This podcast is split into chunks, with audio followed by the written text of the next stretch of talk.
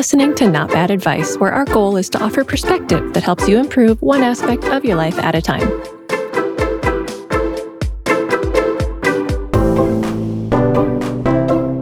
I'm Pamela Lund. And I'm CK Chung.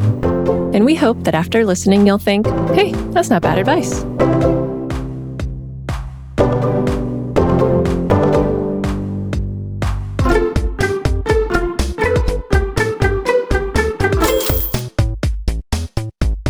I budgeted for two years before I figured out the methodology behind what we're going to talk about today. But when I did, my budget became so much more useful and powerful. My money stress about things like holiday shopping and car repairs completely disappeared. And yours can too, with a little thing I call micro budgets. So, tiny budgets? Basically. When people budget, they usually think about big expenses like groceries, car payments, and rent or mortgage. And that's great. You do need to make sure you have those expenses covered. But the magic of budgeting really happens when you plan ahead for annual expenses like vacations or holiday travel, non monthly expenses like oil changes or big Costco trips, and the unplanned but totally predictable things like your car breaking down or water heater going out. Hmm. So the basic idea is that you know that you're going to need money in the near future for things. Some of them are certain, some of them are wishful, and some of them you hope don't happen, but you want to be prepared for. So you look ahead to see how much you'll need and how long you have until you need it. So you just figure out how many months you have until you need the money and then set aside a fraction of that every month until that time you actually need it. Exactly. If you know you'll need to do major maintenance on your car in three months, and you know that it will cost you about $180, you would set aside $60 each month for the next three months. So you have $180 when you need it. Mm-hmm. Even though it's the same amount of money, it's much easier to come up with $60 a month for three months than it is to come up with $180 in one month.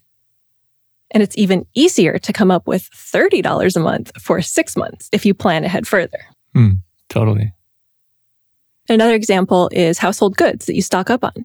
Maybe you do a big Costco trip every few months, or maybe you subscribe to delivery of everything like we do. for example, we use a service called Who Gives a Crap for toilet paper, and they send us a huge box every four months. I know I need $56 for every order. So rather than having to come up with $56 every four months, I set aside $14 every month for it. Setting aside $14 makes virtually no impact on how my budget feels every month. But having to find $56 in one month could be hard depending on whatever else I have going on that month.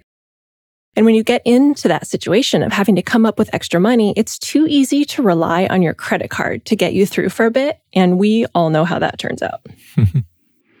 That sounds pretty minor. Is it really necessary to budget for small amounts like that? Yeah, I mean, maybe it sounds silly to set aside $14 for something, but most people have a lot of expenses like this, so they'll add up. Our budget has $250 in total of micro budgets that I set aside every month for things that we buy every few months or once a year. So these things definitely add up. Hmm. But micro budgets work for bigger things too.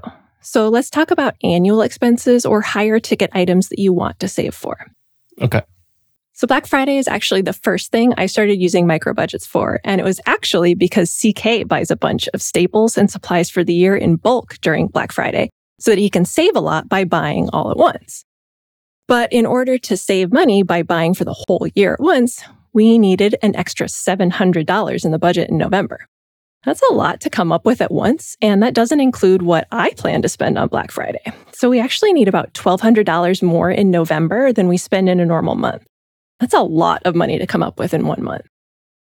But it's only $100 a month over the course of the year because I used micro budgets to save for it. So that money sits in savings, earning a tiny, tiny bit of interest until we spend it without stress or anxiety because we planned for it. You can do this with anything. So let's quickly talk about a few other examples that most people have probably experienced. Two episodes ago, we were talking about spending consciously. We brought up friends getting married.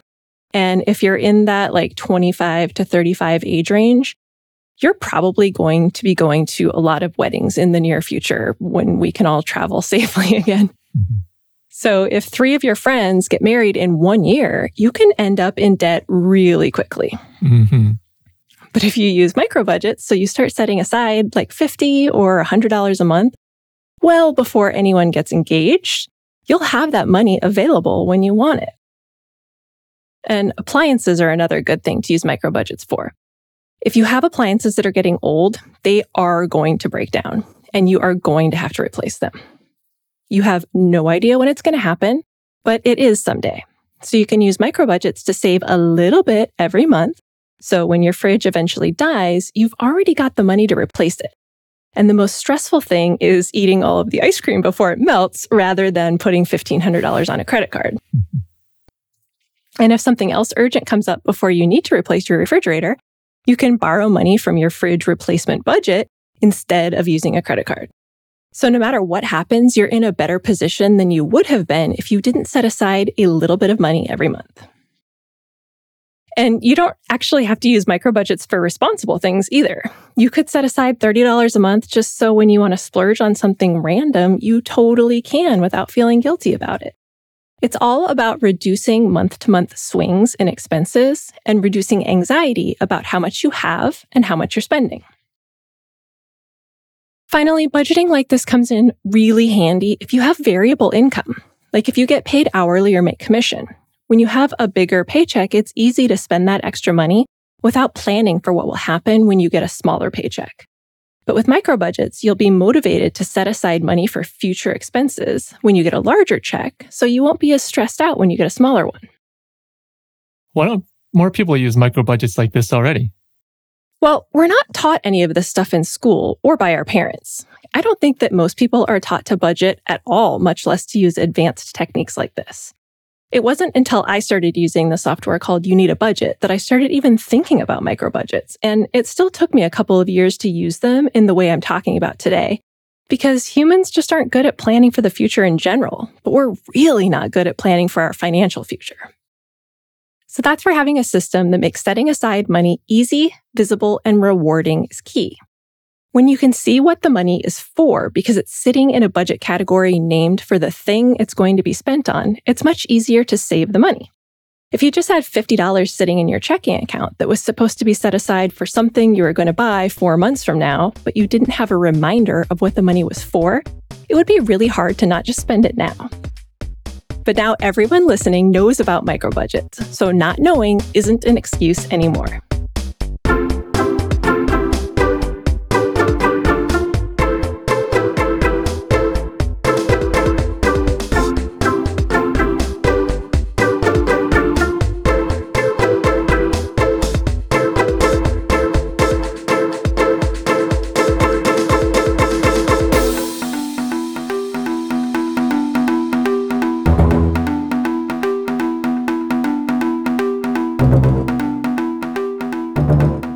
I chose from the Nocturna Oracle deck to help everyone remember today's message about using micro budgets to make your budget less stressful is the Tide Pool card.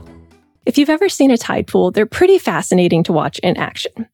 During high tide, the tide pool fills with water, and the wildlife that gets swept in with the tide go nuts eating the plants that they only get to eat when they're in the tide pool.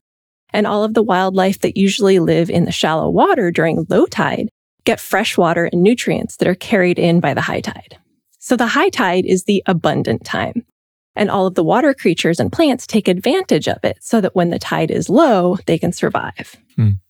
There's a natural ebb and flow here, just like everywhere in life, including money. So when money flows in, use your micro budgets to make the ebbs easier. Nice.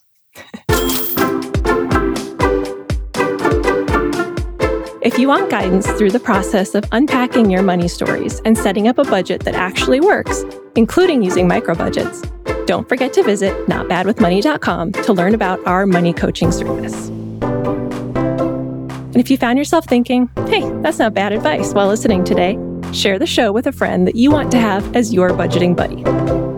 You can get in touch with us on Twitter, where I'm at Pamela underscore Lund and CK is at CK Disco. There's something you need advice about, visit forcesofequal.com slash advice, where you'll find a form that you can use to get in touch. Both links are in the show notes.